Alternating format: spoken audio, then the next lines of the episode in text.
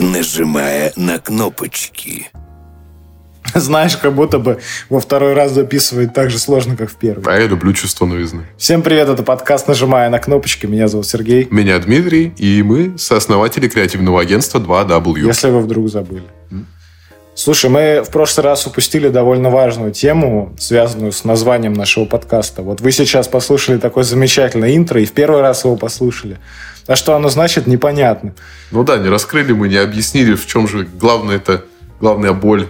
Да, и как раз-таки в нашем названии отражена боль, наверное, очень многих digital-специалистов и фрилансеров, которые возможно, перешли на удаленку или всегда работали на удаленке, или уехали там из страны, или просто находятся в удобном для себя месте и работают. Да, или просто свой труд оптимизировали. Да-да-да. И, соответственно, они для, наверное, более старого поколения занимаются тем, что нажимают на кнопочки.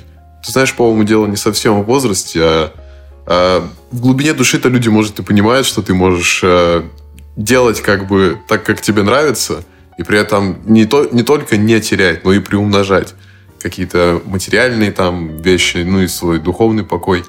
И поэтому, когда у них это нереализуемо, это вызывает какое-то бурление в массах. Знаешь, я еще закладывал сюда такую тему, как часто тебя могут попросить там, не знаю, настроить компьютер, обновить его или там роутер починить, потому что ты, там, я не знаю, ну, как будто бы ассоциирует э, любую твою работу в интернете, как, не знаю, как будто ты программист. И если ты программист, ты должен там, разбираться в компьютере, разбираться в устройстве телефона, роутера, до чего угодно. Просто... Ну да, ты же целый день сидишь в компьютере. Да, и нажимаешь на кнопочки, ну, поэтому В этом есть какой-то триггер, знаешь, э, ну да, у более старшего, может, поколения. Да, может, это вообще не связано с возрастом.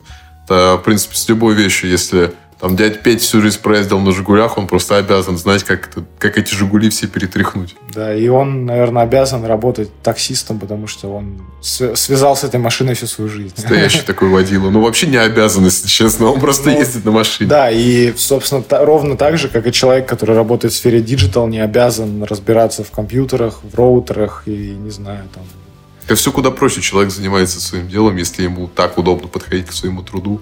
Может, хоть на голове стоять, главное, чтобы его это устраивало. Поэтому мы и назвали подкаст «Нажимая на кнопочки», потому что мы свою рабочую деятельность связали с тем, что мы работаем за компьютером в сфере рекламы. Но как бы я бы сказал так, что нажимание на кнопочек, на кнопочки, это, это 5%, да. наверное, от общего там, количества того, что ты делаешь, если говорить там про жизнь маркетолога, СММщика, пиарщика, рекламщика, как угодно называйте. Рекламист еще, знаешь, называют. Да-да-да, бывают. Такие извращения используют в речи. Да, слушай, мне тоже кажется, что Собственно, нажимаешь ты на кнопочки, где-то уже, может, там финалишь результат, ну или, может, кому-то что-то пишешь. А так э, общая эта работа вообще на другом строится. Да, поэтому нажимая на кнопочки, это больше, чем больше, чем нажимая на кнопочку. Да, в этом и заключался наш основной посыл. Да, поэтому теперь вы знаете, что это значит, и про боль, связанную с э, этой такой вот предвзят, с предвзятым отношением к нашей профессии. Ну, не знаю, да, наверное, я так сказал с более старшего поколения. Я просто на свой опыт ориентируюсь, что у меня было так, потому что мне, например, ну, моим родителям мне не приходилось объяснять, но, например, э, там, сталкиваясь с какими-то там дядями, тетями, mm-hmm. вот они могли сталкиваться с непониманием, наверное, того, что я делаю. Даже, допустим, я там просто им объяснить, что я сижу дома, там, в своей комнате, там, с ноутбуком, наверное, для них я как будто бы просто сижу целый день дурью маюсь. Ну да, знаешь, есть такой... Я вообще уже никому ничего не объясняю, но э, для меня было фиговым открытием, когда я услышал это от людей там ну, до 40 лет, в принципе, я это слышал от людей там до 30 лет. А основной тезис там, когда я э, сказал, что ухожу с достаточно там стабильной должности, и куда ты пойдешь? А это что, типа, ты там будешь блог снимать? Ха-ха-ха-ха. Ну, знаешь, ну такое проще сказать ха-ха, ну, хотите, конечно, снимайте блоги. Ну да, мне кажется, что две ассоциации. Первая это какой-то типа блогер, видеоблогер, а вторая ассоциация это то, что ты там нажимаешь на кнопочки, но что ты делаешь конкретно, они не понимают. Потому что есть ассоциация о якобы легких деньгах, о том, что ты как бы несколько идеализируешь эту жизнь, и деньги на тебя вот сыпятся там где-то с неба, ты просто пару раз на них нажал, и у тебя там плюс 5 тысяч долларов на счету. Ну, знаешь, Но еще- такого не бывает. Да, еще, наверное, тоже я вот откликнусь по заказчикам, что есть, наверное, заказчики, а, которые, ну, заказчики, работодатели, которые настаивают на работе в офисе, и они зачастую оправдывают вот эту, не знаю, нелюбовь к удаленке как раз-таки тем, что ты нажимаешь на кнопочки, там, не знаю, три кнопки нажал, и все, и целый день там лежишь, не знаю, Ну, ноги кверху. Типа, ничего хотят не тебя делаешь. дисциплинировать, да? Да, то есть это как из истории дисциплины, и для них, э, нажимая на кнопочки, это тоже такой элемент контроля, да, наверное. Ну, то, то есть как-то выставить это с точки зрения контроля и важности нахождения тебя в офисе, чтобы, там, не знаю, наблюдать, следить, отслеживать твои KPI и так далее. Чтоб работал, елки-палки-то, а не на пятой точке да, да, лежал. да. Поэтому, да. И ж вздумал пить кофе, когда захочешь. У тебя еще есть дневной сон Или, внутри или- вообще. или, например, э, вообще пить кофе безлимитно, а не там по одной капсуле в день, как А Поэтому быстро выбегаешь, чтобы успеть за пять минут. Или, например, э, как заведено в некоторых ресторанах, где тебе, будучи, там, не знаю, в составе штата еще и надо платить за кофе, даже какие-то чисто символические деньги. Так вклад же в общее дело. Или там скидываться, например, на эти капсулы. То есть ты, не знаю, можешь пить безлимитно у себя дома свои зерна и, не знаю, хоть 5, хоть 30 чашек в день, как Affix Twin, работая над 20 20. альбомами, да, одновременно. А там ты должен скидываться на, не знаю, пачку из 7 капсул, и ты приходишь на работу, и все эти И капсулы капсул, да, закончились. уже выпили.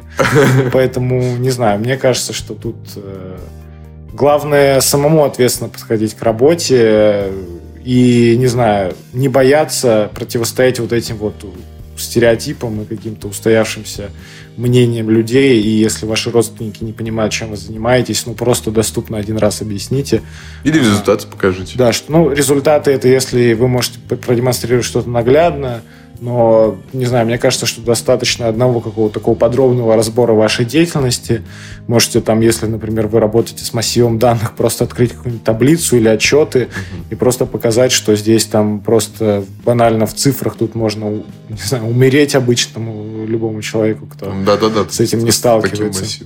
Вот ты знаешь, сказал про то, что многие работодатели, наоборот, тебя как бы загоняют даже в какой-то там небольшой офис, да, но чтобы ты был дисциплинированный, мне кажется, что это, наоборот, приводит к какому-то выгоранию, если тебе это не, не свойственно, и, ну, ты имеешь опыт организации своей деятельности самостоятельно, ну, и у тебя с этим нет каких-то там сильных проблем, ты, например, до трех дня не спишь, да, то есть если ты, ты знаешь, какой тебе нужно объем сделать, ты его э, делаешь какой-то промежуток времени, у тебя нет проблем с тайм-менеджментом, то ты всегда задаешься вопросом, а зачем я делаю что-то другое, зачем я куда-то езжу, зачем я трачу свое время, а оно мне не нужно для работы, я просто его трачу, а я бы мог, например, ну, уделить эти полчаса там для звонка кому-то, да, или что угодно, в магазин сбегать. Мгм. Ну, я могу так сказать, что я вот считаю, что первоначально, наверное, когда приходит человек на работу, который планирует э, в дальнейшем уйти на удаленку, он, конечно, первое время должен притереться с коллективом, познакомиться с, с основными членами команды. Мгм.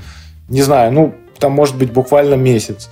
И потом, когда у тебя уже есть понимание о том, сколько человек э, выполняет, э, как- какой объем работы он выполняет за день, ты уже можешь на него, там, не знаю, положиться и абсолютно отпустить его не контролируя, потому что ты знаешь, что вот он, не знаю, справляется с таким объемом работы, больше он не сделает, если ты ему не будешь повышать зарплату, меньше он э, не будет делать, если ты ему будешь вовремя платить, ну и так далее. И, собственно, ты просто его отпускаешь, он работает, при этом он знает всех членов команды, у него есть доступы, там, не знаю, контакты, телефоны, Все, мессенджеры, да. работы. И он просто уже пишет как коллеги, с которым, с которым он как-то уже сотрудничал, взаимодействовал. То есть он знает его в лицо, знает, как он выглядит, какой у него тон. Если у него нет Подход. фотки в мессенджере, то он хотя бы представляет, как он выглядит, а, и уже как-то попроще общаться. А дальше, конечно, он может работать на удаленке. Так же, кстати, как и ну, есть просто, например, определенные моменты. Вот, то есть СММщик, э, ну, по большому счету, равняется по времени. То есть есть определенное время выкладки постов, и он должен соблюдать. То есть даже если вы можете там все в планер загнать, и у вас все там автоматически публикуется, все равно никто не отменял какую-то обратную связь, никто не отменял то, что, может какая-то ошибка возникнуть или фото не встать, то есть это по-любому надо как-то проверять, контролировать.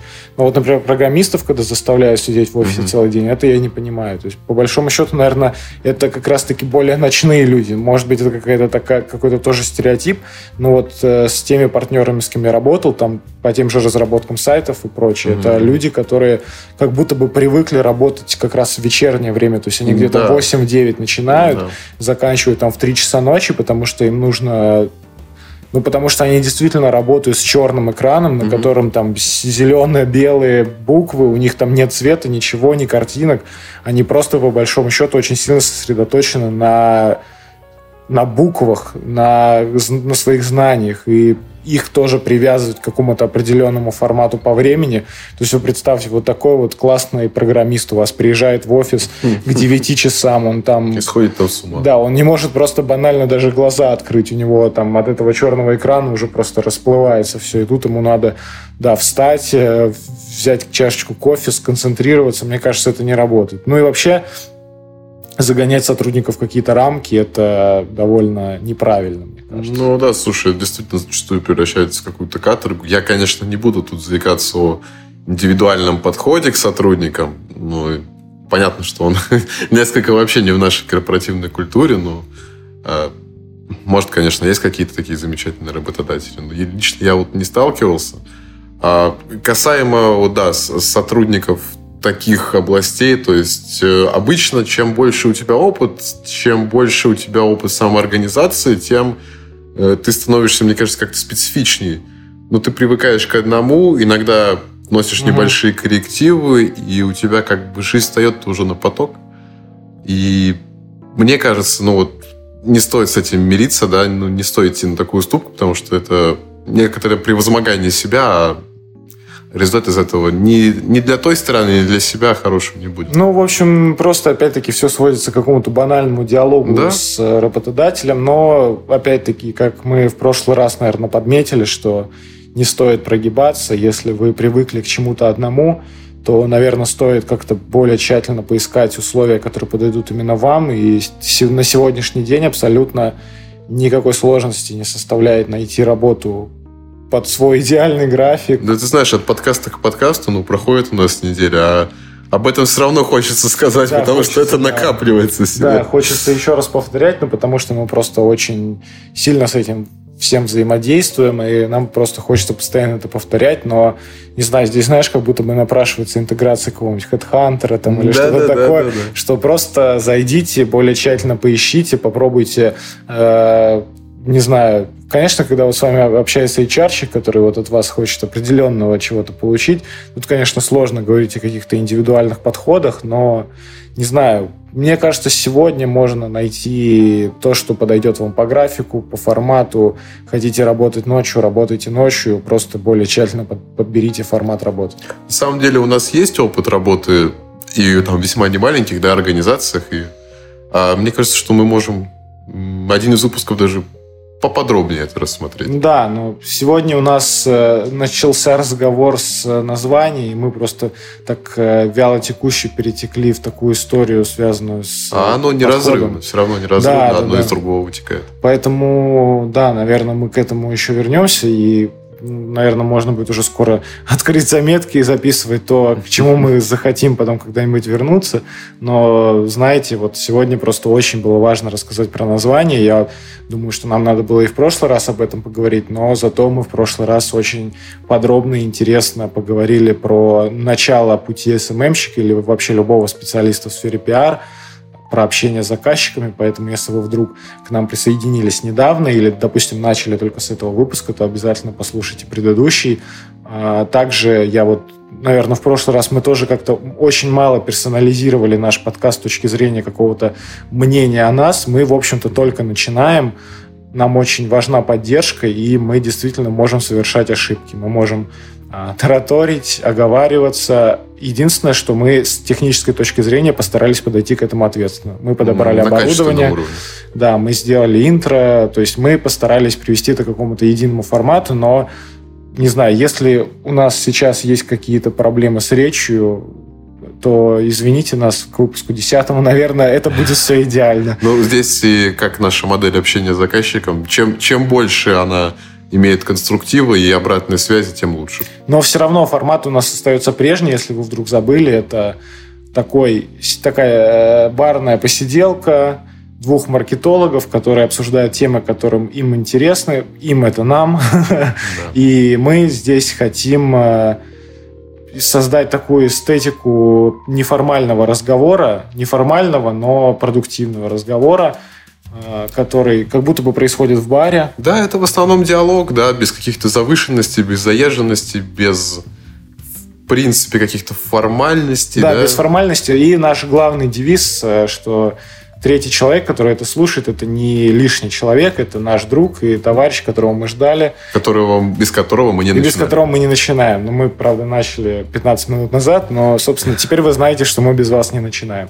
Поэтому спасибо, что вы нас слушаете. И, собственно, мы чуть-чуть расшифровали, что же это за таинственное название «Нажимай на кнопочки». На самом деле, а, так, если говорить мы рассматривали там более, ну, наверное, я так не скажу, но на скидку более 100 названий, наверное, у нас было в работе. Да, очень много. Многие отошли в, э, в связи с тем, что они ну, просто уже не потребны к использованию. Да, то есть у нас был э, рабочий формат названия, мы, мы его придумали буквально, наверное, в феврале, и мы прям на 100% были уверены, что он именно с таким названием И уже даже почти сделали да, но названием конце выяснилась одна очень неприятная деталь, которая нам нас вынудила как, его изменить. Которая омрачила, да, да она его, она его омрачила, и нам пришлось его резко изменить. Но, собственно говоря, путем такого очень долгого брейншторма в Телеграме мы там буквально за несколько часов перебирая там более сотни названий, словосочетаний, строчек из песен, придумали... Ну, очень сложных смыслов. Да, мы придумали такое не, некое емкое словосочетание, которое отражает такую нашу естественную боль, как людей, связанных с э, такой digital-средой. Я не говорю о я не говорю именно о фрилансе как таковом, то есть это скорее просто в целом о digital профессии, что это нечто не обязательно привязанное к офису, хотя мы привязаны к офису, но мы говорим это в контексте, в принципе, любого специалиста, даже не, не того, к которому хочется открывать свое агентство или как-то да. там очень сильно масштабироваться, а в целом просто как о специалисте, который занимается тем, что сидит за компьютером и нажимает на кнопочки, и что для многих это словосочетание, которое вызывает боль, потому что его могут не понимать близкие, не знаю, родственники, друзья, знакомые, ну, кто угодно. Просто есть стереотипы у любых профессий, и вот у нашей профессии есть стереотип такой. Да, и в нашей мы мы сталкивались наиболее часто, наверное, с этой, поэтому ну, да, а, и... отлично знаем, как это. И тут еще, да, такой момент, что, в принципе, наверное, когда общаешься с заказчиком, а, некоторым хочется прям кричать, что у них нет результатов, просто потому что они работали со специалистом, который делал что-то неправильно, не так, не понимал какие-то смыслы, ценности. И в этой сфере тоже есть такая некая боль, что вроде как даже вы эксперты в digital, но ничего сделать не можете. Поэтому тут мы как раз-таки говорим о том, что давайте как-то больше слушать клиента, больше слушать себя, э, диалог вести конструктивный.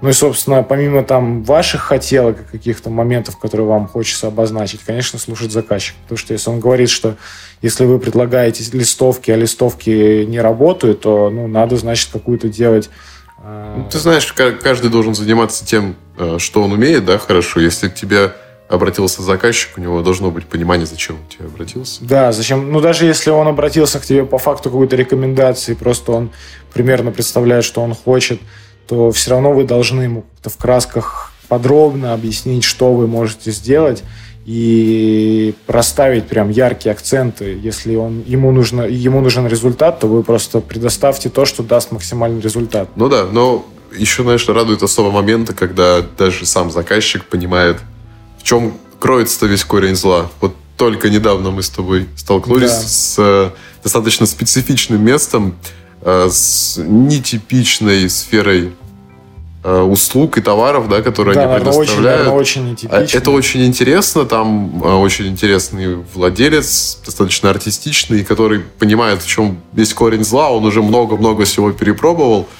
но готов, готов решать вот это, да. Это тоже будет большой интересный пласт работы. Опять-таки нетипичный, но очень увлекательный.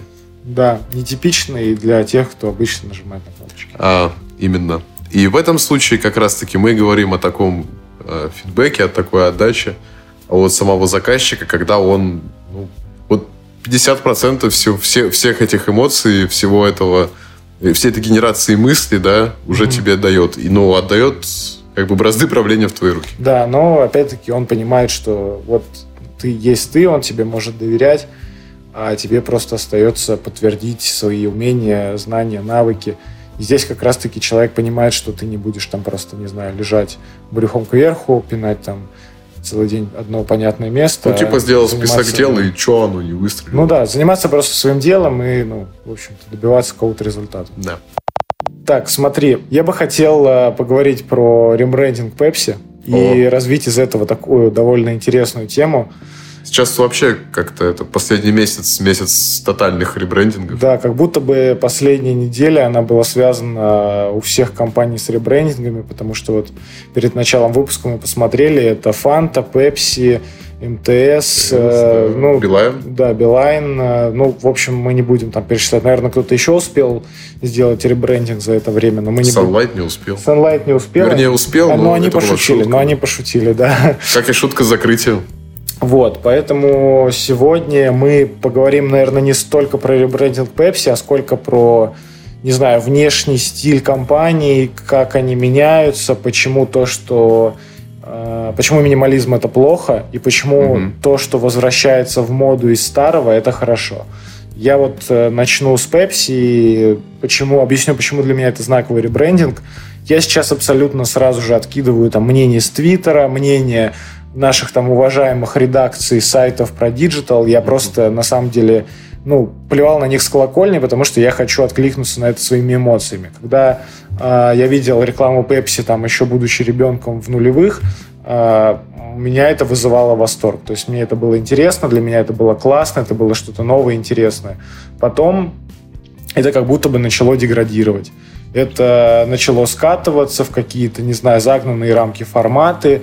А, Если вы помните, под конец, ну, под конец, ну, к началу десятых а, Pepsi обновил свой логотип до там как раз-таки апреля этого года. Это был такой лишенный форм кружок, абсолютно кастрированный, неинтересный, похожий скорее на флаг, чем на логотип компании помню. и лишенный какой-то идеологии, истории, не знаю, классики, что ли. Вот, в общем, вот без ничего, просто лишенный лица логотип. Мгм. А, И если вы помните, то вот как раз-таки начало десятых годов это переход к новому такому визуальному стилю. Многие его называют Corporate Memphis. Также это можно связать с минимализмом, когда э, все логотипы компаний, которые вы знаете, начали лишаться формы, превращаться просто в овалы, в Такую, да, палочки. плоскую наклейку. Да, просто в плоскую наклейку, лишенную каких-то смыслов э, во многом истории. Вот у меня тут очень важный момент, что это логотипы, лишенные истории, потому что зачастую компании начинали свою деятельность там еще в далекие там кто-то начинал еще в 19 веке, кто-то Мгм, начинал там в мгм. начале 20 века. И вот у них были такие логотипы тех времен. Понятно, они с годами лишались форм, они превращались в какие-то более простые, понятные символы, но есть какие-то закрепленные нормы, да, то есть вот есть там внешний вид, допустим, вот Pepsi там, да, с каких-то там 50-х, 60-х годов, вот он закрепился как вот такой вот трехцветный кружок. Ну, слушай, ну это такой суперпродукт, да, который узнают именно так, у него есть вот эта своя великая история, вот эта вот узнаваемость, да, идентичность. И когда ты почему-то берешь и вот это все выкидываешь, да? Ну, это... Сейчас они это несколько возродили, но я помню, что когда его поменяли, у меня было такое ощущение, словно типа, это Пепси, но это не та Пепси. Да. Как, как будто бы тебе сделали какую-то копию, аналог в России и поставили. А настоящая Пепси где-то там, просто ее не привезли. Вот, и, собственно говоря, из этого такой, да, момент очень важный, что есть вот, это, вот, вот эти объемы формы запоминающиеся, их просто начинают лишать там вот этого лица, превращать их во что-то плоское. Я просто прекрасно помню, как в какой-то момент буквально одна за другой компании начали вот эту вот, угу. э, не знаю, трансформацию. Причем мне кажется, что русские компании это затронуло в меньшую, меньшую очередь, потому что мы как будто бы вот эти вот этот скеоморфизм использовали до последнего. То есть как будто бы мы прям тянули этот стиль какой-то э, компании, наши дизайнеры тянули его до последнего, но вот, да, тоже последние годы, ну, последние там 5, наверное, 6-7 лет, да, мы вот тоже присоединились к этому тренду э, нашей компании и тоже начали там лишаться каких-то там своих заветных привычных форм. Относительно Pepsi, я прекрасно помню все эти эксперименты, из Pepsi Next, которая там была лишена сахара и была призвана заменить основную Pepsi, и это было тоже такая... Ну, в общем, это не дело не о продукте, а речь о том, что просто в какой-то момент э, маркетологи убрали дизайнеров. Да, да, согласен. Ну, это, это очень грустно, да, я не могу выделить позитивные стороны в таком направлении. Наверное, именно поэтому сейчас они от этого отходят, и у нас снова возвращается что-то похожее на скеоморфизм, но все-таки еще не, уже не он. Уже не он, э, но это, это его напоминает. Да, более современная форма тех, не знаю, тех моментов, когда компании заигрывали с объемными формами. Ну вот да, когда они пытались показать что-то реальное через вот призму нереального, и происходил вот этот вот самый контакт, да? Это отсылка к, наверное, ну, по названию, конечно, может, не все не знают, тот самый Фрути Герайера. А, есть подробные интересные видео на данную тематику. Думаю, что многие из вас, конечно, с этим ознакомились.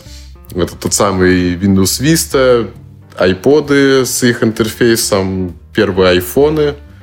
Ну, и... там, не знаю, интерфейс PlayStation 3, да, интерфейс Xbox, Xbox 360, да что там еще, PSP, по-моему, были с этими же. Ну, в общем, наверное, наверное, все, что вы, да, любили, если вы были ребенком или даже не ребенком в то время, то, скорее всего, вы очень любили эти Ну, это как бы, да, вышло из офисной тематики середины, начала, начала середины нулевых, да, вот это вот такая некая корпоративность. И, угу. ну, для меня вообще это всегда выглядело несколько так, вроде бы это иронично, да, это чем-то напоминает эти вот э, фотки стоковые. Да, стоковые фотки. Знаешь, типа есть какая... Это вроде бы реально, но это вообще нереально. Сейчас мы просто, да, чуть-чуть такая ремарка для слушателей. Если вы пользовались сервисом Canva, который на сегодняшний день заблокирован в России, то, скорее всего, вы примерно представляете, о чем идет речь. Все эти персонажи с нереалистичными формами. Это, да, касаемо Corporate Memphis. Вот эти диспропорциональные Э, туловища, э, люди, делающие одну какую-то очень непонятную работу. Да, которые перетаскивают карандаши, большие э, да, компьютеры, да, да, да. все эти странные формы. И на самом деле этот дизайн, который, наверное, буквально поработил все рекламное пространство. Вот, ну, мы просто будем говорить про Россию. Он буквально заполонил все рекламное пространство России, потому что когда бы вы не спустились в метро, проходясь по улице, наружная реклама, mm-hmm. большие эти сети-лайны и прочее, это все эти изображения непропорциональных персонажей или заигрывание с таким стилем. Ну, в общем, да, что-то из серии того, что были когда-то стоковые изображения. Потом люди поняли, что изображать на баннерах улыбающегося деда, который показывает палец вверх, это довольно странно, и они начали как-то делать из этого что-то такое а потом они увидели, что это есть какие-то прикольные человечки. Да, да? графически, как будто бы этот стиль, да, был создан, не знаю, чтобы вот заменить э, вот этих вот неинтересных, непонятных людей, да и чтобы сэкономить, наверное, потому что проще заплатить э, художнику какому-нибудь, чем искать людей, фотографировать их в разных позах, потом да обрабатывать вообще, эти фотографии. Типа, что запариваться, минимизируем. Да, минимизируем, да, добавляем какие-то странные фиолетово-желтые, розовые, контрастные, яркие цвета, угу. часто ворвиглазные, хотя э, вот этому Фрути Герейра, который мы можем сейчас уже называть FA, потому что все уже знают, ну, мы уже озвучили полное название, поэтому давайте теперь сокращать Wi-Fi, если мы о нем будем еще говорить. А, собственно, FA тоже были присущи довольно странные градиенты, сочетания цветов, эти, если ну, вы помните, да. логотипы, не логотипы, а вот эти все интерфейсы в виде пузырьков аквариумных Летающие рыбок. пузырьки над полем, вдалеке вырастает красивейший небоскреб. Все это освещается лазурным голубым небом. Мне кажется, в этом такое, не знаю, для меня это такая Но это ностальгия. спокойствие. Он типа и нравится, и не, и не нравится никому. вот Слушай, он нейтральный, он вызывает у тебя какой-то позитив. Да, но в том видео как бы было правильно озвучено речь, да, что это умиротворение, и в то же время он у тебя не вызывает никаких эмоций. Ну, я имею в виду вот конкретно на то время, Негативных он у тебя не вызывает. да. негативных, но и тоже сказать каких-то положительных, ну просто он как бы, ну, обычный, то есть просто им пользуешься, тебе комфортно, это про комфорт, это не про какой там, я увидел интерфейс, и мне так стало хорошо, приятно. Ну да, он, он как бы не спорный, он не раздражающий, он не вызывающий у тебя каких-то побочных эмоций. Вот он есть. Но я и говорю, он, мне вот он тема больше нравится, что у него хотя бы есть какая-то вот база, откуда он вылез, этот Фрути Герайера, на чем он основан и в какую как бы аудиторию он попал, и почему, в принципе, о нем сейчас вспоминают с теплотой. А Corporate Memphis, я надеюсь, никто не будет вспоминать с теплотой, а уберут его уже отовсюду и перестанут мучить вот этими вот э, ну, реально обезличенными крокозябрами, которые, ну, я, я, конечно, понимаю небольшую ремарку, да, что там это иногда показывает, э, там это достаточно многокультурно, многонационально. Да, но- это очень обезлично и Я не считаю, Уже что надоело. это такая серия diversity, которая наоборот как будто бы тебя побуждает это больше ценить. Мне кажется, наоборот, что с помощью вот этих вот странных фигур и часто вырванных из контекста каких-то обозначений определенных наций, ну, то есть, например, там, если мусульманка, то обязательно это хиджаб. да, да. да. То есть это все просто очень сильно, ну, как я не знаю, это теряет какой-то общий смысл, и вы Ну, с используя такой... стороны, Нет, да. вы, вы используя этот дизайн, вы просто не показываете какую-то условно-национальную принадлежность. То есть вы вроде как захватываете какой-то один общий главный элемент, но вы его не показываете в полную силу. То есть вы как будто бы это делаете для галочки. Кстати, как и в кино, Да, что да, да, часто весь этот diversity заканчивается тем, что просто эти персонажи для галочки появляются. Если это сериал, то их убирают через несколько серий. Если это фильм, особенно в жанре хоррор, то эти же персонажи умирают в первые минуты. Это просто какое-то издевательство над э, вот этой всей темой, ну, очень важной, и мы не будем там ее оспаривать, но с точки зрения дизайна, конечно, если вы хотите показать культурный код, культурную принадлежность, то вы должны понимать, что у этого всего должен быть очень ясный, явный контекст, который, который не обидит э, вот эту самую нацию или же культуру определенную, да. Потом- Ну, я тоже согласен, что это для галочки, но мне кажется, что это и выражает очень однобоко. Вот, как Сережа сказал, что если это мусульманская женщина, то это обязательно хиджаб. Если это афроамериканка, то она, ну, уж прям очень диспропорциональна. ну или афро какой-нибудь, Э, например. Да, какой-то, хотя ну, это вообще не обязательно. Ну, то есть он тебе, да, он- понятно, что он замечает всю эту многонациональность, многокультурность, э, толерантно к этому относится.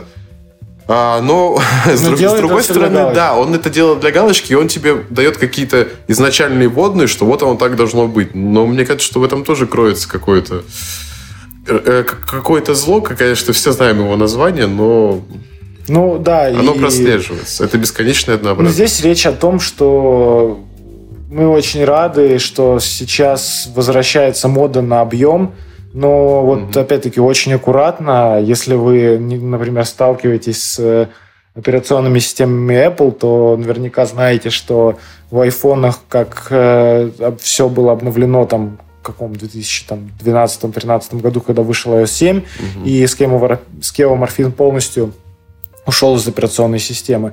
Они н- начинают возвращать какие-то формы, а потом, ну, в первую очередь, потому что ушел Айф, и, наверное, тут было очень важно. Но они вот эту еще детализированность убрали, вот эти вот маленькие как бы детальки, которые тебя... Да, да, да. Ну вот они начинают, но они когда начинают к ним возвращаться, в iOS очень аккуратно. А вот в macOS они сделали это очень круто. Это направление называется неоморфизм, и это новое видение старого старого скеоморфизма с точки зрения того, что вроде, вроде есть формы, вроде есть объемы, есть реалистичные текстуры, но это все все равно еще в формате минимализма, но при этом это выглядит, э, не знаю, это выглядит не отталкивающе, это не чересчур плоско. Э, это, ну... это имеет формы, это имеет градиенты, это имеет какую-то натуральную... Ну, в общем, не знаю, как будто бы те вот эти иконки, которые сейчас делают, это уже не просто там объемный набор там кружочков, треугольничков, а такие уже объемные фигурки, которые, как вот говорил Стив Джобс, что аж хочется лизнуть. Вот мне кажется, что они сейчас как раз-таки находятся на таком уровне, что они mm-hmm. действительно такие интересные, красивые, симпатичные. Ну и вот Pepsi, как мы сказали в начале, она пошла этим же путем, то есть как будто бы наконец-то тот маркетолог, который прогонял вот этот вот шарик, его выгнали, и теперь это снова что-то большое, что-то объемное.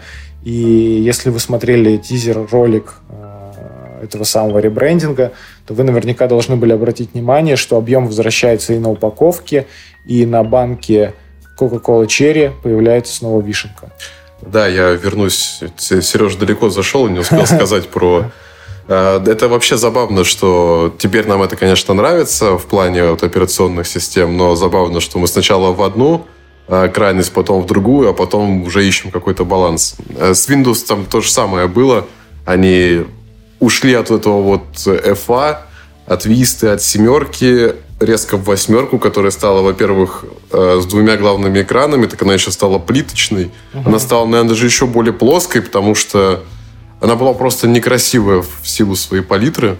И вот этих вот плиток, которые еще по-дурацки э, анимировались.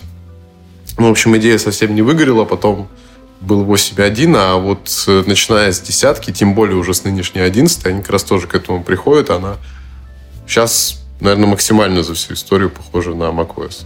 Слушай, мне кажется, Windows 8 они попытались как-то... Помнишь, тогда как раз э, заканчивалась эра Lumia, Nokia. Но они хотели сделать Они эту... хотели объединить какую-то унифицированную историю да, сделать. они хотели сделать этот кроссплатформинг, типа как у тебя на Apple было, что ты можешь с айфона ага. перекинуть то, э, начать задачу там, закончить ее на Lumia. То же самое с фотками. У меня, mm-hmm. у меня была Lumia, у меня была на тот момент установлена Windows 8. Скажу, что Lumia была супер прикольная в дизайнерском плане.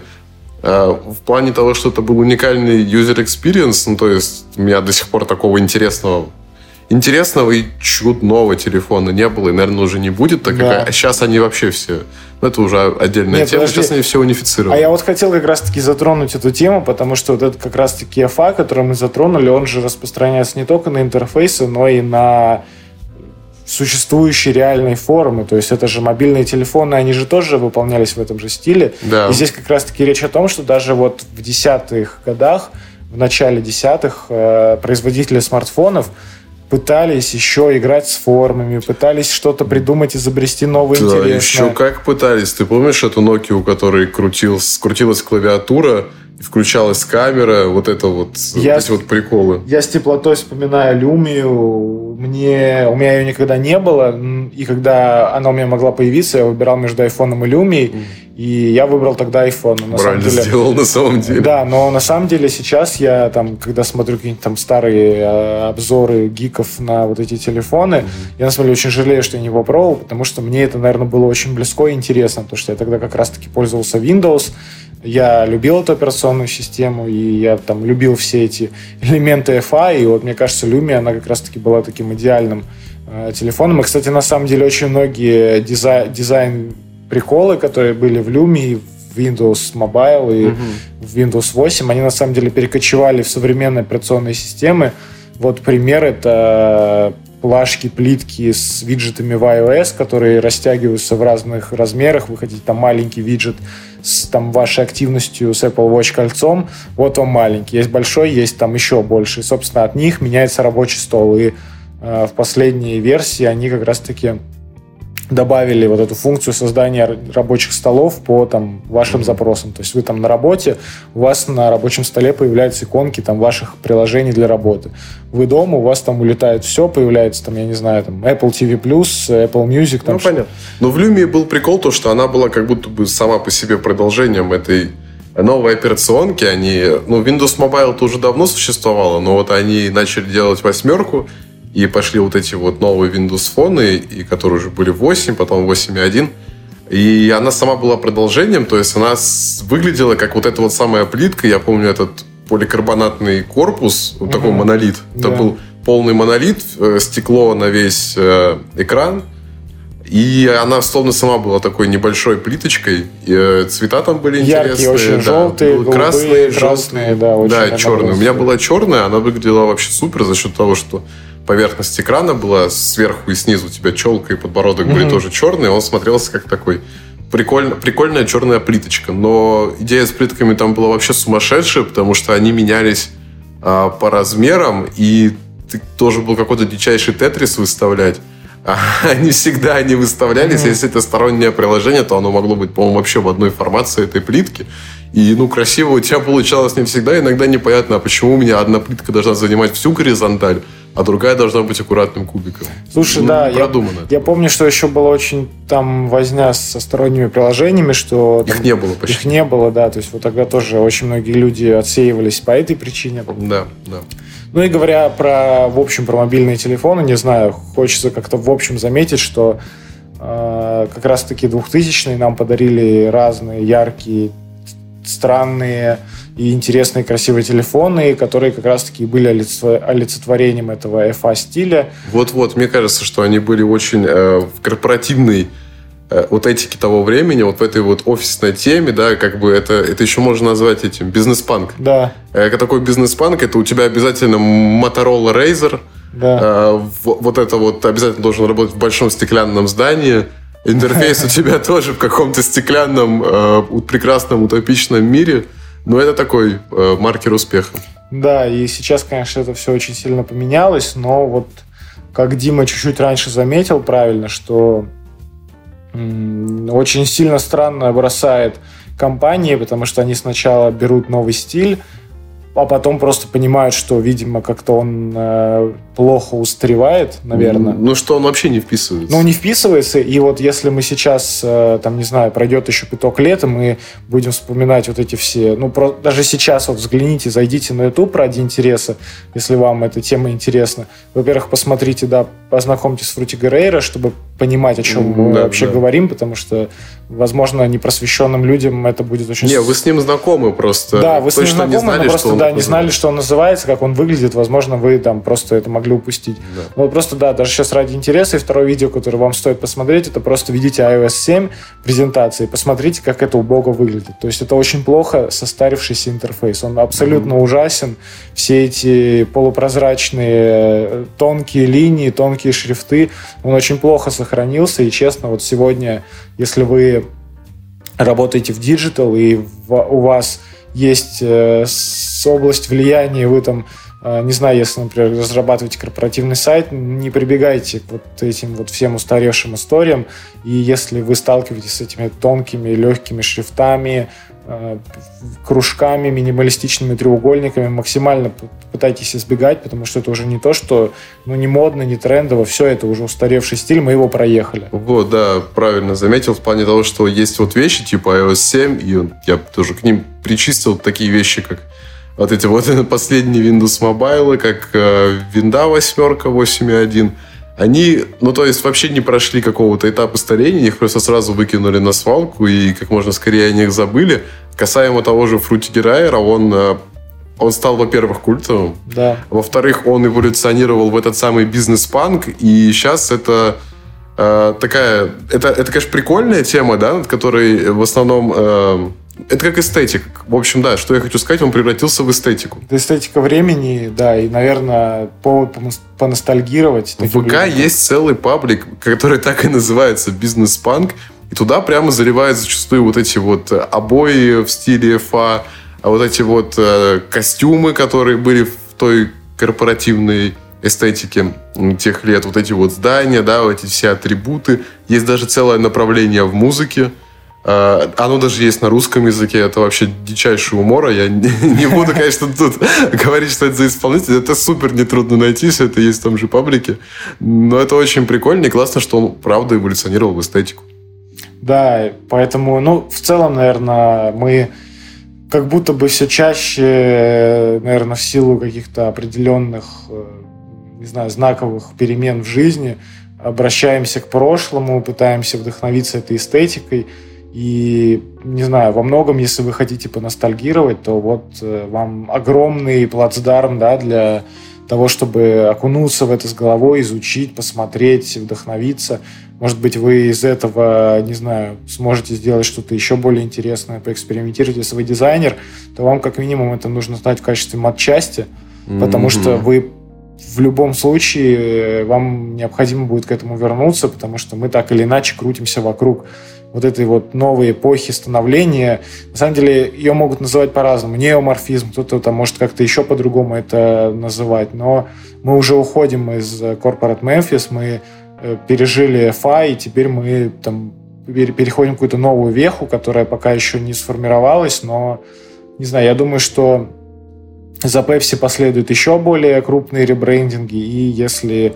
Ну, а... то, с чего мы начали, эта волна все равно о многом говорит да. и многое показывает. Просто как только это начнет делать вот эта та, та самая крупная пятерка, mm-hmm. Apple, Amazon, э, Google. Microsoft, да, как только они начнут это делать, и, ну, не как Apple вот так аккуратненько зашли одной ногой, а прям на полную, тогда вот мы сможем с вами поговорить о том, что это действительно... Что вот, же появилось? Да, новое, не знаю, новое поколение дизайна, ну, в общем, как угодно вы можете его называть, но в общем, мы к этому идем большими шагами. Лично я очень рад, что форма возвращается, потому что в случае Pepsi это действительно в первую очередь история. Да, я тоже. Я полностью согласен с этим мнением, а времена iOS 7 и Windows 8 вообще не хочу вспоминать. А за фрутики Райера прям на душе тепло. Да, в общем, мы так, в общем, попрыгали по ребрендингам. На самом деле, довольно странно, что мы не затронули тему МТС, но просто на самом деле мне там в трех словах э, да. сказать о том, что ну убрали яйцо, и хочется сказать да. Да, что-то не хочется. Да, и говорить. ничего хочется говорить. В общем, это, ну, тут абсолютно даже нечего сказать. Поэтому да. нам было очень важно затронуть, наверное, что-то, что имеет какую-то эстетику, историю. Что откликается в этой самой да, культуре. Да, что откликается да? в этой культуре. Как, поэтому... как это эволюционирует, как это проходит проверку временем, зачем это нужно а это нужно. Да, надеюсь, вам было интересно послушать такую некую матчасть э, с точки зрения визуального стиля и этой культуры, как она менялась, э, что в чему пришла, к чему да, какие пришла, да, воспоминания, какие воспоминания, что нам не нравилось, что нам наоборот нравится. И не знаю, я думаю, что э, тема настолько обширная и настолько интересная, что нам нужно будет по-любому сделать какую-то серию постов. Ты знаешь, мне кажется, она еще индивидуальная, потому что какие-то воспоминания, детали, свое впечатление, да, тоже проникновение эстетикой того или другого у каждого отражается по-разному. Да, я вот думаю, что нам нужно будет каждому подкасту, может быть, какой-то потом после выпуска делать пост с, знаешь, основными такими маркерами, которые да, мы затронули, да. чтобы у вас как-то это все визуально оставалось. Да, визуализировать. Да, чтобы вы могли как-то это сохранить, обдумать, посмотреть, ознакомиться. Но, в общем, не знаю, я надеюсь, что довольно доступно это объяснили, и я надеюсь, вам было очень интересно это послушать. Да, ну и будем рады, если вы посмотрите, что это такое, знакомитесь. Да, может, вы уже да, знаете. или, может быть, наоборот... Может, вы вообще адепт этой эстетики. Да, или наоборот, да, если вы, да, наоборот, сможете нас дополнить, обязательно будем ждать там какие-то, может быть, ваши воспоминания, истории с этим связаны. Обязательно пишите, не стесняйтесь, будем рады прочитать. Всегда рады. В общем, мы переходим к последней части, связанной с нашими личными, личными предпочтениями. Да, личными рекомендациями, личными предпочтениями. И как мы замечали ранее, это что-то вне таймлайна. То есть сейчас я такой могу сказать, вот послушайте джаз из 1950 mm-hmm. года, мне он очень нравится. Так, я... Главное не ошибиться, когда появился джаз, надеюсь, в 1950-м. А, так, поэтому здесь мы делимся своими личными какими-то предпочтениями, личными историями, личными вещами, которые Что нравятся. Что цепануло за душу за последнее время. Да, и самое главное, что это просто то, с чем вы можете ознакомиться в люфте недели или две между подкастом, mm-hmm. и если вам нравится то, о чем мы рассказываем, то вот вам просто какие-то вещи, которые вы могли упустить, не послушать и, не знаю... Да просто, просто после рассказа заходить. Да, заходите... Свое впечатление составить. Да, поэтому, да, очень надеемся, что этот блог с нашими рекомендациями будет вам полезен, и вы сможете с чем-то из этого ознакомиться. Mm-hmm. Ну, в прошлый раз начинал я, поэтому давай... Давай я это на себя. Теперь ты. Окей, начну с музыки. С музыки у меня было, наверное, определенно то, что мне запало в душу двое – Первая э, Catfish at the Bottleman, э, британская группа. Классная, простая, о чувствах, о эмоциях, о переживаниях, но супер классным британским звучанием, очень энергичная. Э, ну и вокалист там, конечно, супер красавчик. Вторая старая, добрая, любимая мной и многими группа Eagles of Death Metal. Это сторонний проект Джоша Оми, известного по Q's и Queens of the Stone Age. Это просто классно, драйвово, очень стильно. Это несколько, по-моему, желанский, наверное, с какими-то стереотипами, подколами, шуточками, тупыми словами. Но все равно безумно стильное, как их внешний вид, поэтому прям обожаю. А в плане кино, в плане кино был э, японский кинематограф, Такеши Китана и вот «Бессмертная сонатина». Э, это классно, это про якудзу, это про людей, которых, в принципе, нет другого выбора, и они всегда готовы к смерти. Об этом и весь фильм, о том, что по идее, ты не выбираешь, уже все выбрано. Э, уже предрешено, и эти люди эти люди просто веселятся, живут, но при этом они уже готовы умереть. Это такой некоторый безбашенный нерв, э, но поданный очень, очень своеобразно. Снято оно тоже прикольно. В общем, есть в этом своя эстетика. Ну, если кто знаком с Такеши Китана, знают. И, и другие его много-многочисленные фильмы, они все разные. Если посмотрите не только Сонатину, а и, например, там «Фейерверки» или или такой боевик, как там, «Беспредел». А, вот, так же, как еще есть «Брат Якудзы». Хотя, когда я смотрел «Брат Якудзы», мне казалось, что Балабанов все оттуда, наверное, взял. Но это было бы слишком смешная, слишком смешная версия. Вот. А по сериалам, по сериалам, наверное, ничего нового, в принципе, для меня не произошло. Но посмотрел несколько «Сопрано», ну, какой там уже раз пересматриваю «Сопрано». Мне кажется, это уже для меня самого как какая-то терапия. А, вот. Я, наверное, все. Ага. Если у Димы какой-то всегда такой масштабный дайджест по всем сферам, то у меня всегда это что-то такое точечное и то, что мне а, очень сильно запало. Честно, я хотел а, рассказать про му- о музыке. А, у меня было два претендента на вот это вот место а, в рекомендации на этой неделе. Изначально я хотел рассказать про альбом The Spoon, The Void My Soul, но почему-то я решил рассказать про что-то более новое и актуальное. И решил э, рассказать про группу э, Boy Genius. Это, в принципе, наверное, ты не знал, что среди инди-групп есть э, супер инди-группы. Не, слушай, я только, ну, в тяжелой музыке об этом знал. Там в альтернативном роке. Ну, об инди супергруппах Ну да, просто удивительно, что, например, это вот если говорить про а, супер рок-группы, то вот, э, не знаю, там, что вот первое... Мне в первую голову приходит Perfect Cycle, а потом еще есть какая-то группа с Джонни Деппом, я чуть не помню, с кем он там играл. Нет, с кем... знаешь, а с Алисом вот, Купером подожди, вот ты мне как раз-таки спасибо, что дал мне время для размышлений. Я хотел про Криса Корнелла и группу Audio Slave сказать а, на самом деле. Да-да-да. Это для меня, наверное, первое, что обозначает термин э, супергруппа, потому что это действительно знаковый рок, который вам необходимо послушать, если вы любите этот жанр. Но сегодня у нас более простой такой, легкий, но лиричный и о чувствах о любви рок, как и ты тоже изначально там сказал про свои рекомендации. У меня на самом деле из этой же серии э, Boy Genius — это супер инди-группа, которая образовалась в 2018 году Потом они распались и вот вновь объединились и вернулись в 2023 с пластинкой «Record», которую можно перевести как «запись» на русском.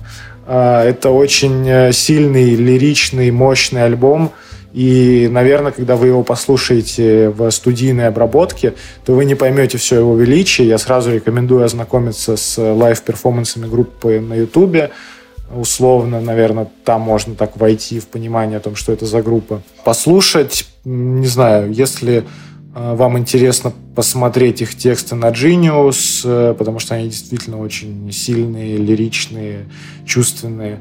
Но я вот, да, думаю, что вам нужно познакомиться с лайв-версиями, потому что они, конечно, очень сильные, очень вдумчивые и, не знаю, как будто бы отточены до идеала.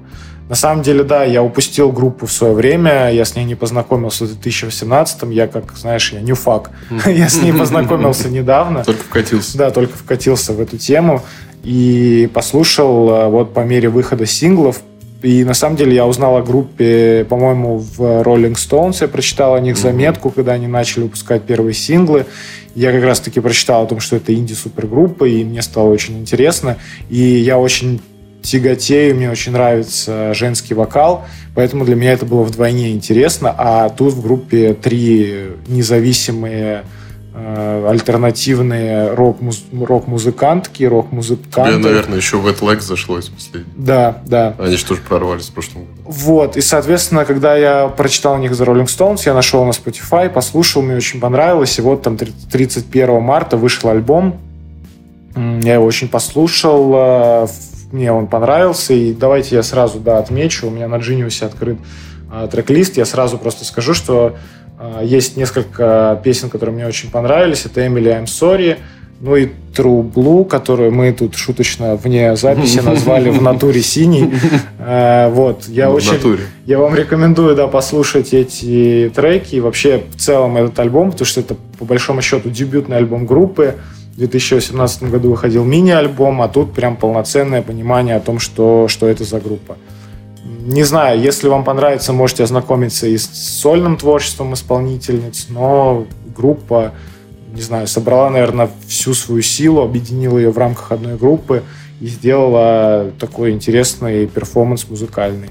Кстати, говоря о названии Boy Genius, это мальчик-гений. И вот я, да, мне самому стало интересно, почему группа называется именно так, и я прочитал или они рассказывали это в интервью Pitchfork, что они просто познакомились с каким-то мальчиком-гением. И, Джимми Нейтроном. И, да, да. И они с ним познакомились как-то, ну, то есть они не все одновременно втроем познакомились, то есть каждый по отдельности с ним познакомился. Их судьба как-то с ним Да, как-то, видимо, да. И поэтому они, объединяясь в эту группу, назвали группу в честь этого мальчика, но как бы не обозначая, кто это, что он сделал. Потрясающе. Да, в общем, не знаю, на самом деле, может быть, я так по верхам бегаю, но на самом деле такая удивительная история из э, каких-то случайных совпадений.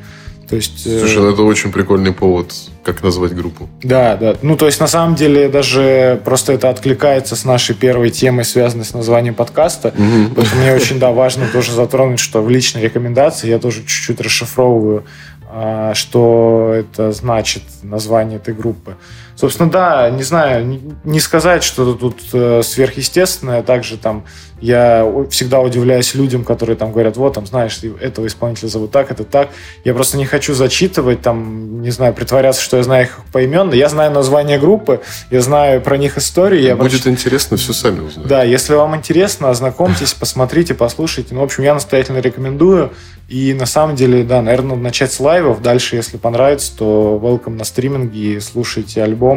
Опять-таки, если там в какой-то момент мы поймем, что нам необходимо будет как-то ссылками делиться на все, о чем мы рассказываем, то мы, наверное, будем какой-то дайджест ссылок делать. Да, или, как знаешь, своя подборка, вот, из, если у тебя большая-большая куча всего, как у меня, да, все-таки контента там много, если самому в это идти ну, какую-то какую выжимку. Слушай, ну, на самом деле, вот ты так интересно рассказал, э, что вот этот японский кинематограф, кинематограф, я с ним знаком довольно поверхностно, и когда ты рассказывал про вот эту вынужденную жизнь э, бандитов, угу. да, я сразу вспомнил сериал «Токио Вайс», угу. который, кстати, ты мне посоветовал, в итоге да. не посмотрел, а я его посмотрел. Я исправлюсь. На самом деле очень, да, вот тоже давайте такая будет рекомендация вне серии рекомендаций, да, это классный сериал про журналиста, который переезжает, а, американского журналиста с еврейскими корнями, по-моему, как-то так.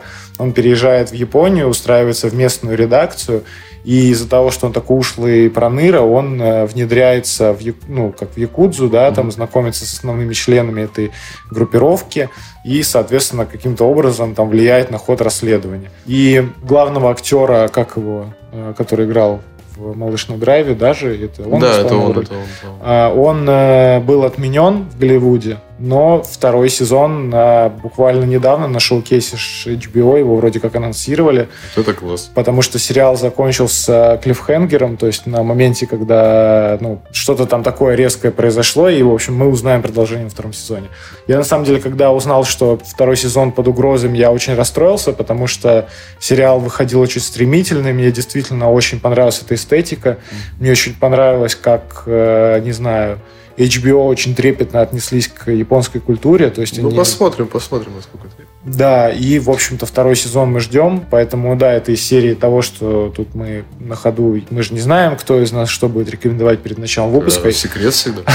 Да, я просто чуть-чуть дополнил, да, и, собственно, да, наверное, я так более попсовую какую-то рекомендацию дал, но в любом случае, если вы любите боевики, если, вы, если вам интересна восточная культура, в частности, японская, то конечно, смело знакомьтесь, это очень круто, интересно. Да классно, да он там только одной картинкой уже оправдывает свой Да, просмотр. трейлер очень э, интересный, но да, я бы вам рекомендовал вне трейлера просто посмотреть там секунд 10, и чтобы просто не ловить спойлера, вообще трейлер смотреть mm-hmm. это такое дело.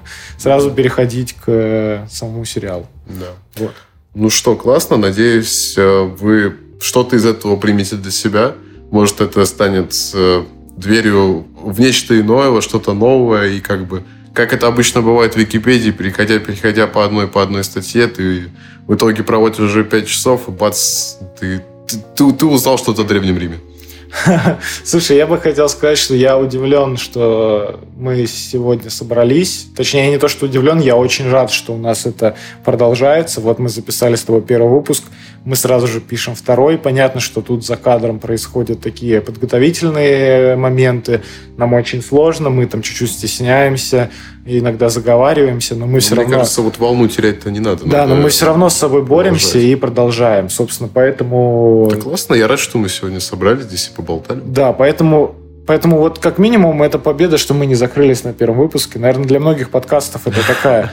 Там, по-моему, есть черта, что если там подкаст перевалил, я не помню за какое число, но там, по-моему, 30 выпусков, то это уже хорошо. Поэтому я хотел бы нам сегодня пожелать дотянуть нам ну, 30, 30, да? 30 и больше, чтобы не заканчиваться, да. Ну и, наверное, вот у нас есть сейчас такой укоренившийся формат. А, он уже прошел проверку двумя выпусками, мне кажется, что это довольно не знаю, какая-то устоявшаяся сильная структура, что изначально мы обсуждаем что-то такое животрепещущееся, животрепещущее из ну, серии. Ну, именно как для нас, да? Да. Что-то что, вот в организационном? Да, организационные моменты, какие-то моменты из сферы именно рекламщиков и маркетологов, да, кого угодно. Ну, и из да. сферы э, рекламы, я имею в виду. Потом дальше мы обсуждаем какую-то такую э, историю из индустрии, угу. которая нам откликается в первую очередь, потому что, понимаете, там мы могли бы сегодня поговорить про нейросети VR и AR, но нам как бы особо-то рассказать нечего. Да, наша тема как-то больше в, душ, в душах лежит. Да, просто нам, ну, мы могли бы там про Midjourney 5 рассказать и про, там, не знаю, про чат GPT, как с помощью него пишут статьи на Яндекс.Дзен, и как это плохо ну, заканчивается. Там не так много бэкграунда, понимаешь? Да, да, да. Несколько, ты не так можешь погрузиться в какой-то вот свой опыт, да, с этим. Может быть, мы вернемся к этому там через какое-то время, когда это все получит какое-то логичное да, да. продолжение. Поэтому мы рассказываем о каких-то темах, которые тревожат именно нас очень сильно. Ну и последняя часть такая личная из серии рекомендаций – и здесь просто, ну, как бы понятно, что мы не претендуем на какие-то эстетские там вкусы и да, так далее. Но просто рекомендуем хорошие вещи. То есть я ну, бы... Что за последнее время в душу запало, что зацепило, что у тебя там на репите, то, о чем ты думаешь? Да, просто тут опять-таки не хочется сравнивать, чтобы там никого не оскорбить, но в общем... Да мы... нет, мы вообще против каких-то сравнений. Да. То, что тебе сейчас классно, то, что для тебя актуально, то, с чего тебя вот прет. Да, да, да. И мы здесь как бы, да, просто друг друга дополняем. Вот, например, Дима сейчас посоветовал эти вещи, и, честно, я признаюсь, так как он это рассказывал, вот мне самому захотелось с этим ознакомиться, хотя там половину я знаю, но там вот опять-таки с кинематографом это за, за, занятная mm-hmm. такая вещь. Поэтому да, и в дальнейшем, конечно же, возможно, мы будем менять что-то, дополнять, и, возможно, у нас будет какая-то сменность сезонности, чтобы был какой-то, не знаю, повод ну, для... Чтобы как-то даже для себя немножко вот подразбавить. Да, повод для обновления, чтобы был, потому что тоже писать там каждую неделю по выпуску, конечно, это такой процесс, конечно, интересный, но в какой-то момент... Но ему нужна свежесть. Да, в какой-то момент это просто может прийти к тому, что у нас закончится тема, поэтому мы хотим, да, как-то сразу же проговорить, что, возможно, в какой-то момент мы там сменим сезон, подумаем над обновлением формата. И на самом деле, если кто-то э, кому-то есть что дополнить с точки зрения формата или наоборот нам что-то посоветовать, мы тоже будем очень рады услышать потому что для нас это важно, обратная связь важна.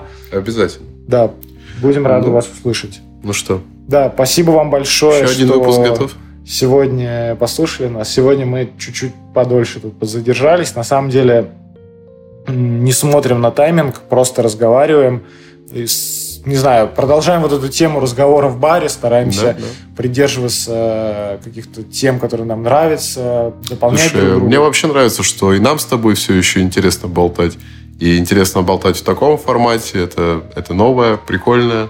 Я готов еще и еще. Да-да-да, мы будем в любом случае продолжать, и вы нас услышите на всех площадках, где вы любите нас слушать. А, обязательно вернемся к вам уже в следующем выпуске. Э, тут у нас на самом деле, возможно, есть понимание по выпуску раз в неделю, раз в две недели, но на самом деле это не столь важно, потому что важно, чтобы в выпуске была действительно содержательная, интересная и актуальная информация, которую будет интересно послушать, например, там, через полгода. То есть это не теряющие актуальности вещи. То есть вот, например, про ФА и в общий вот этот дизайн Да, они вообще в вечности. Ну да, вы, скажем так, не потеряете от ничего, если услышите это через полгода. Поэтому mm-hmm. будем продолжать придерживаться формата, рассказывать о интересных вещах вне таймлайна, чтобы вам всегда было интересно это слушать, вне зависимости от того, когда вы это слушаете. Пришли к нам в третьем сезоне, возвращайтесь к первому. Понятно, что будет тяжелее слышать, потому что мы уже там будем чуть mm. более опытные, но зато мы здесь рассказываем о вещах, которые действительно имеют важность сегодня, завтра, вчера, да и да и будоражит нас. Да и будоражит нас, да. да. Спасибо вам, что сегодня были с нами. Очень рады были вас снова увидеть. Третий не лишний. Это был подкаст «Нажимая на кнопочки». А, представляться не будем, потому что сделали это в начале. Увидимся через какое-то время. Полностью присоединяюсь. Всего доброго. До свидания. Подкаст подготовлен командой креативного агентства 2W.